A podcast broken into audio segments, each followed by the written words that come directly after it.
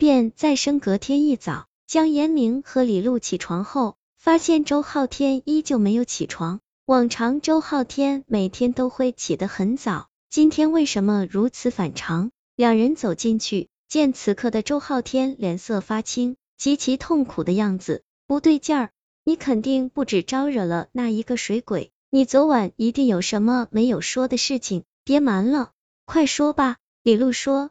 江延明在一旁晃着周浩天的手臂说：“你别担心，我也知道小鹿和卢子的关系有些复杂。”但是我敢保证，小鹿不会害他，更不会害你。周浩天想了半天，从口中艰难的挤出了几句话。我真的把我知道的都说了，但是有些地方我觉得很奇怪，就是昨晚去的那个 KTV 很冷，而且基本没有客人，冷冷清清的。卢子还说那 KTV 是新开的，不出意外应该是你买单，找的钱给我看看。李璐说。周浩天翻了翻大衣口袋，里面居然有几张冥币。看来你是遇到鬼遮眼了，估计是卢子在骗你。你昨天可能只跟他一个人出去的，不信你偷偷问问卢子的室友。李璐说，周浩天不信邪，给卢子的一个室友发了微信，结果那个女孩说她昨晚在做兼职，根本就没有出去玩。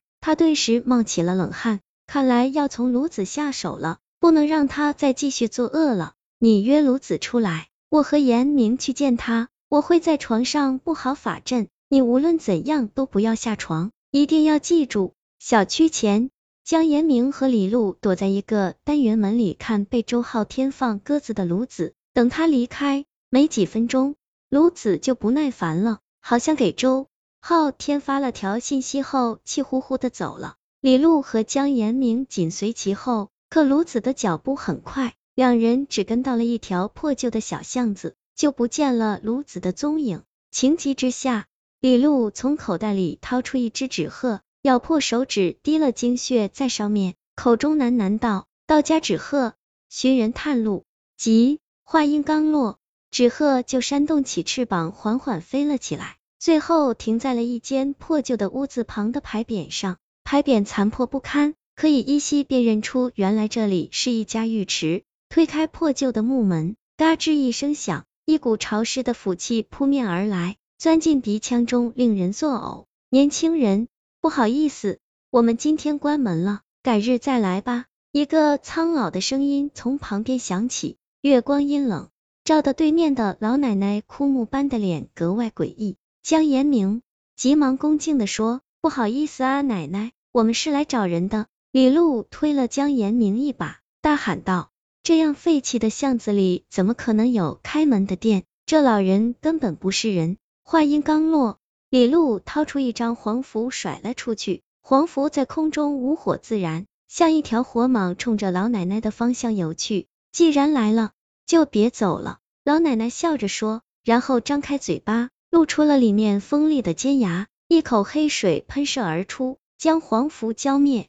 面对如此恐怖的情景，江延明有些害怕。他刚想向李露要一些防身的法器，却发现身边的李露不见了，屋子里只剩下了江延明自己。忽然，一阵咕嘟的水声响起，紧接着，屋子里四面八方出现了一个个湿漉漉的恶鬼，他们的身体全都泡得发胀，双眼翻白，一起扑向江延明。四面八方全是水鬼。江延明根本无处可逃，他心一横，想着跟他们拼了，然后扑向了旁边的一个水鬼，在他冰冷的身体上用力挥舞拳头。忽然，江延明感觉后颈一热，眼前的景象立马消失了。原来自己刚才一直处在幻象中，拳头一直在砸着地板。李璐此刻正和那个老奶奶缠斗着，老奶奶的身手极其敏捷，就像一只巨大的灰老鼠。手脚并用的趴在地上，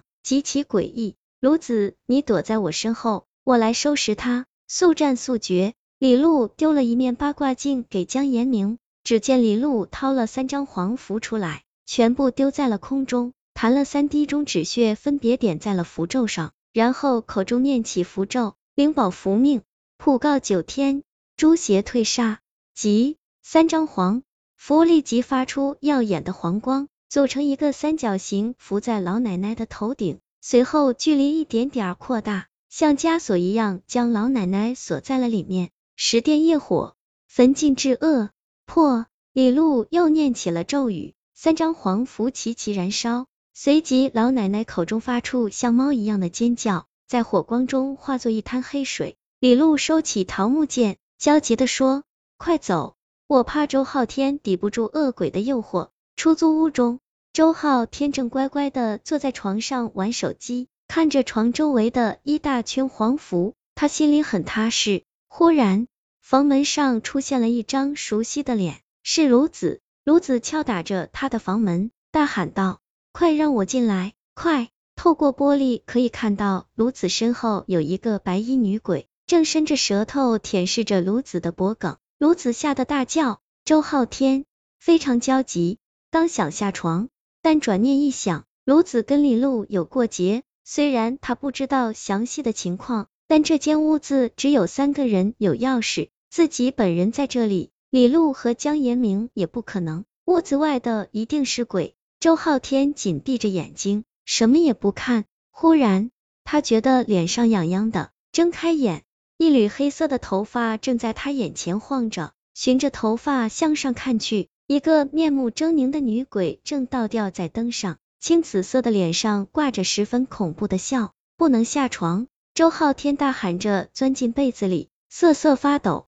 他在被子外。听到了很多奇奇怪怪的声音，忽然一个熟悉的声音传进耳中，是李璐。掀开被子，只见李璐杀掉了一个恶鬼，恶鬼化作了一滩黑水。你可算回来了，吓死我了，你知道吗？对了，严明呢？周浩天兴奋的跳下床说道。他啊，你可能永远也见不到他了。李璐说完，便开始迅速腐烂，变成了一个女鬼。江延明想要跳回床上，回过头看到身后也有一个女鬼，她吐出一口黑水，将床上的黄符全都溅湿了。